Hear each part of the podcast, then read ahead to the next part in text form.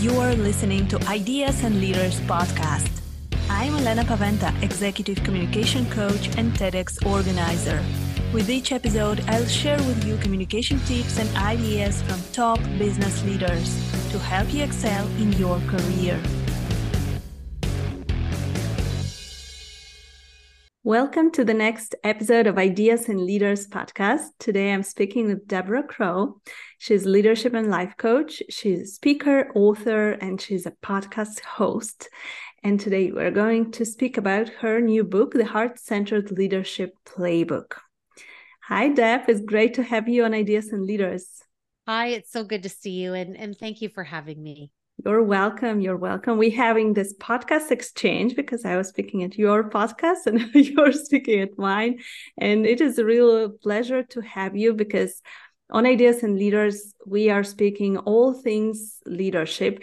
And you decided to write the the book about heart-centered leadership. So can you tell us a little bit more about this concept? How did you come up with it and why did you decide to write about it? So I have been a heart centered leader since I was a young girl. And when I started my company at 24, I always knew I was going to write a book, but I wanted to wait till it felt like it was the right time. And I decided last year when I started this journey of, of writing a book that it was time. I felt like my experience and my mind and my heart were aligned. And I felt that I had enough kind of life and leadership experience. And I wanted to put something different out there in terms of a leadership book. I didn't want it to be all academic research and case studies. And I decided to incorporate my own kind of memoir, if you will, which is my own life and leadership experience to show how I landed in being a heart centered leader and have continued to since I started my company 33 years ago yeah so it is it is always great to have a story behind the concept so, so what is the difference between uh, heart centered leadership and uh, the the leadership that we know from the academic books well, I think there's many different types of leadership. I think heart-centered leadership should be the prerequisite and the foundation and the start. And the reason I say that is because I teach at our local college here in my city, and they asked me to do just that. Where does leadership start? So it starts by becoming a heart centered leader. And when you're heart centered, Elena, then you can be an inclusive leader. When you're an inclusive leader, then you can be a mindful leader. And once you've mastered being mindful, then you get into that upper echelon of leadership, which is assertive leadership and then transformational. And, and the circle moment for me is I've met and had so many high-end C-suite leaders take my my leadership series at the local college and they've said, we didn't learn how to be heart-centered we didn't learn this because it's it's always been on the outer periphery of business acumen and i think it should be in the center and the forefront which is why i i designed the curriculum to be exactly that and have it be the prerequisite. And it's given a lot of introspective moments for leaders if you will. Now how can, how we can learn? What are some of the elements of the heart-centered leadership and then how we can start learning it? So, heart centered leadership, by my definition, is honoring our connection with people. So, just like you and I are doing right now, we're human to human, there's no reciprocity. We're doing this to have a conversation which is meaningful and aligned. And some of the heart centered qualities that I talk about and what I have in my poster, and I also have it as a resource in my book, is to be an attentive listener not worrying about anything we did this morning, really being anchored to the present moment, not worrying or thinking about what we're doing later on in the day. Because when you're in front of someone and you're talking, and they know you're not listening they pick up on that nonverbal cue that energy. And it it's a missed opportunity for so many things for people. And i see this every day in leadership being a lifelong learner being an avid reader the list goes on and on. But the biggest and I think the most foundational part about being a heart centered leader is knowing who you are and always utilizing and tapping into your own self awareness. Yeah. uh, about this listening, I think that actually podcasting is teaching a lot about listening, and you probably will agree with me as a podcaster because when you are having an interview with someone and you're, you're speaking with someone, you have to pay 100% attention and you cannot do anything else because you you're just there for this person. And uh, i think that we, we tend not to do it very often in the business uh, environment. And uh, we we have a lot of those you know emails and messages and people going around and sometimes it is really hard to focus on this person so do you have any any recommendation on that how we can actually start doing this I I have people get rid of anything external in in the periphery of of what they're doing. So for you and I on Zoom right now, my desk is clean. I don't have any electronics.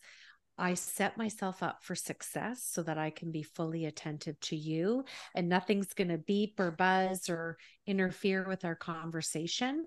And I find we have the best sustained attention when we set ourselves up for success.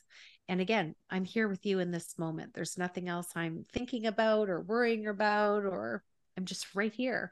And and being in the present, it sounds so easy and so full of common sense. And it's the hardest thing for people to practice. Yeah. So what about business environment?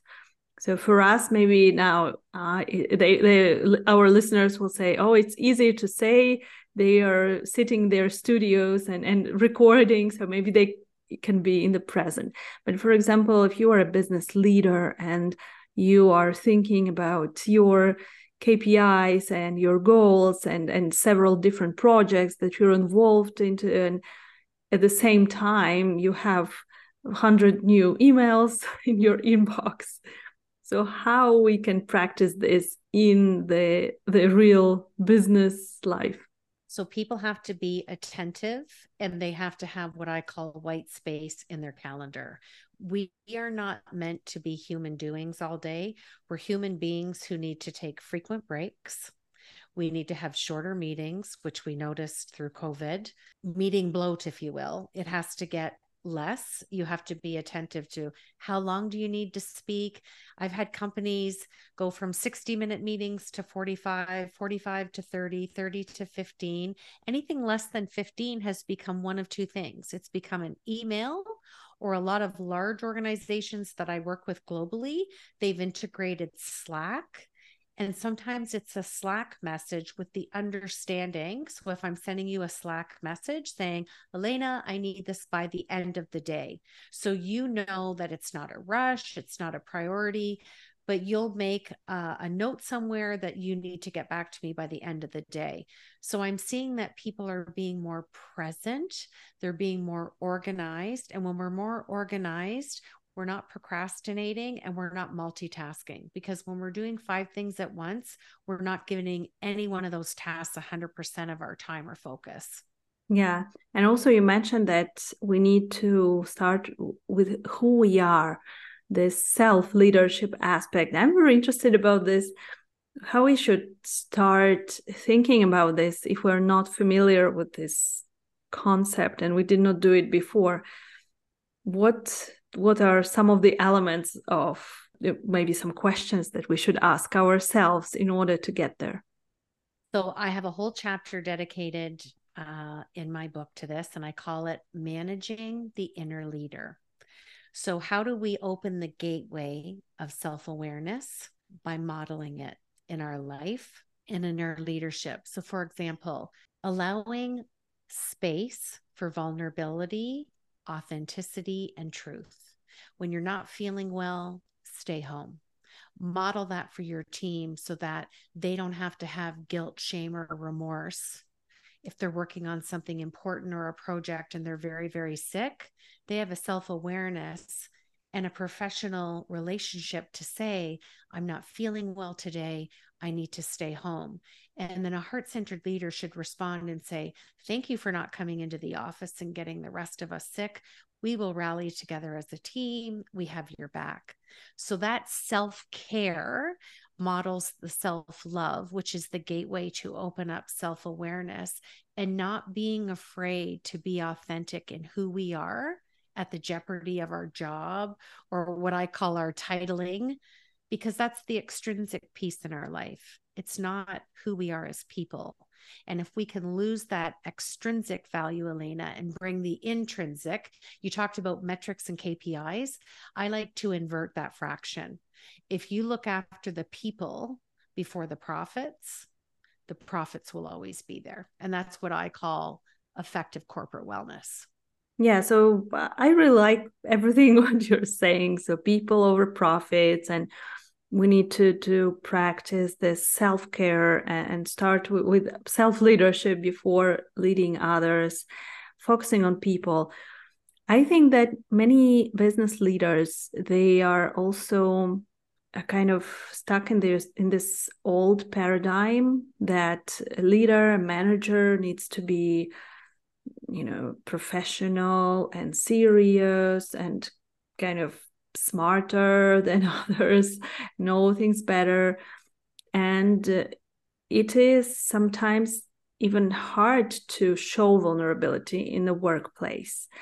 Um, so, so how would you address those doubts of, of those managers listening to us? I, I have a great story actually.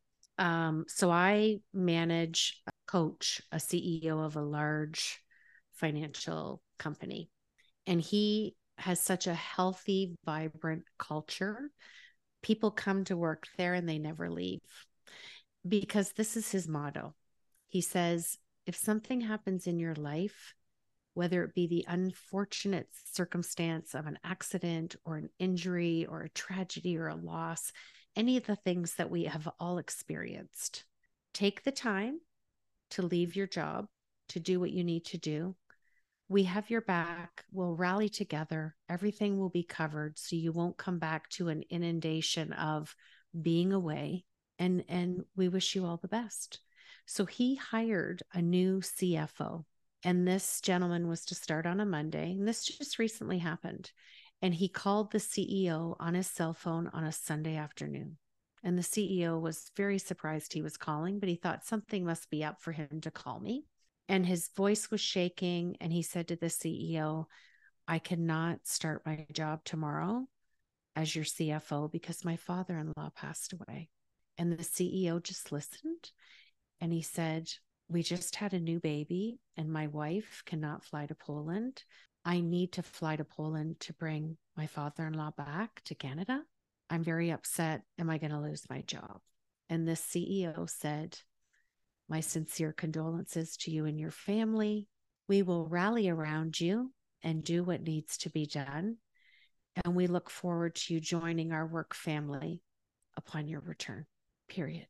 What a world it would be if everyone led like that and he and he joked with me a few weeks later and he said that gentleman's wife said you're never leaving this company because she thought he was going to get fired and but isn't that an eloquent heart-centered attentive listening response?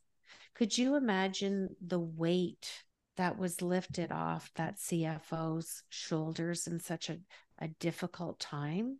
Trying to enjoy his new baby and then having a loss of the grandparent and I I was just smiling ear to ear when I heard the CEO tell me how he handled this.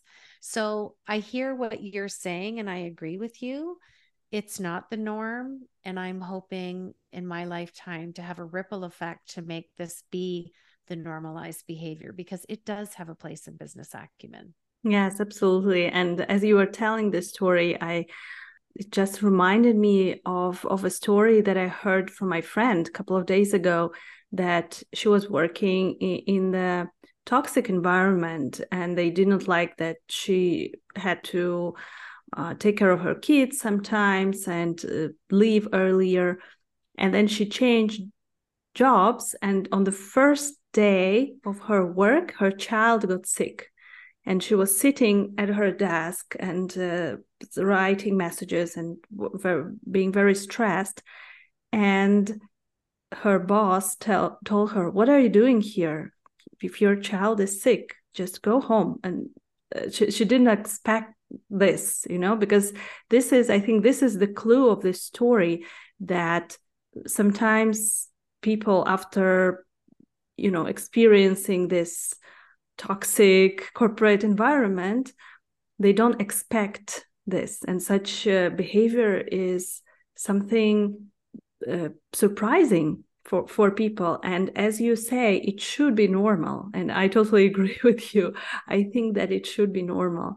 Uh, so do you see that uh, this heart-centered leadership is will become the, the the future of leadership everywhere and what do you think should should happen and you know let's have a big vision in order for our corporate leaders to start I, leading I, with their heart I don't think it's becoming. I think it's here.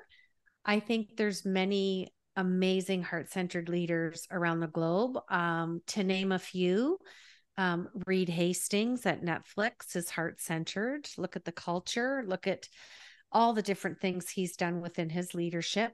Mike Sievert at T-Mobile. He's a phenomenal heart-centered leader. I, I've done some work with them. I even wrote about him in my book. And they don't get caught up in who they are with the titling. Because I talk about this in my book, Helena. Our work always shows up in our life, but our life shows up in our work. We're the same person. I think people get caught up in the titling and the role and the responsibility. I'm still the entrepreneur woman. I'm the mother, the wife, all, all the different hats that we wear. Have the courage to kind of bridge that gap when things go awry because you know i mean you're a communication expert when we communicate the good the bad and the indifferent what's going to happen a meaningful open conversation and i'd rather be told a snapshot of what's going on so that i can help that person than have no communication or be ghosted and then be second guessing okay where are we going from here with this a good communication strategy, open dialogue, it solves all kinds of problems. And sometimes it precedes a problem even arising because a strategy can be developed from that good conversation. Yes, absolutely. Good conversation is always the key to sol- solving all sorts of problems out there. Absolutely. Yeah. So, um, your book, The Heart Centered Leadership Playbook, who is it for? Who should read this book? Uh, why why would you recommend it to to our listeners? So I wrote it for everyone because I want everyone to know and think and feel that they're a leader. You do not need initials after your name to be a leader. You do not need initials after your name to be kind. And I think we all have the passion and the birthright, quite frankly, to be heart centered. We like to be treated nicely in all aspects of our life. So, why wouldn't you want to step in and say, I am a heart centered leader?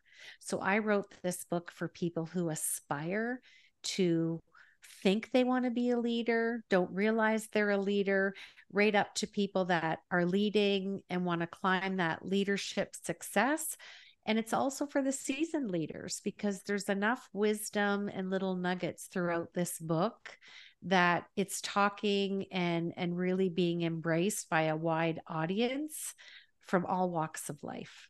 So I definitely recommend to our listeners to to uh, get this book. We will put the the link to the book in the in the show notes and uh, Deb, so to, to sum up our conversation, what would you recommend to our listeners to start doing or stop doing if they want to to lead with their heart, if they want to create this positive change in, in the workplace?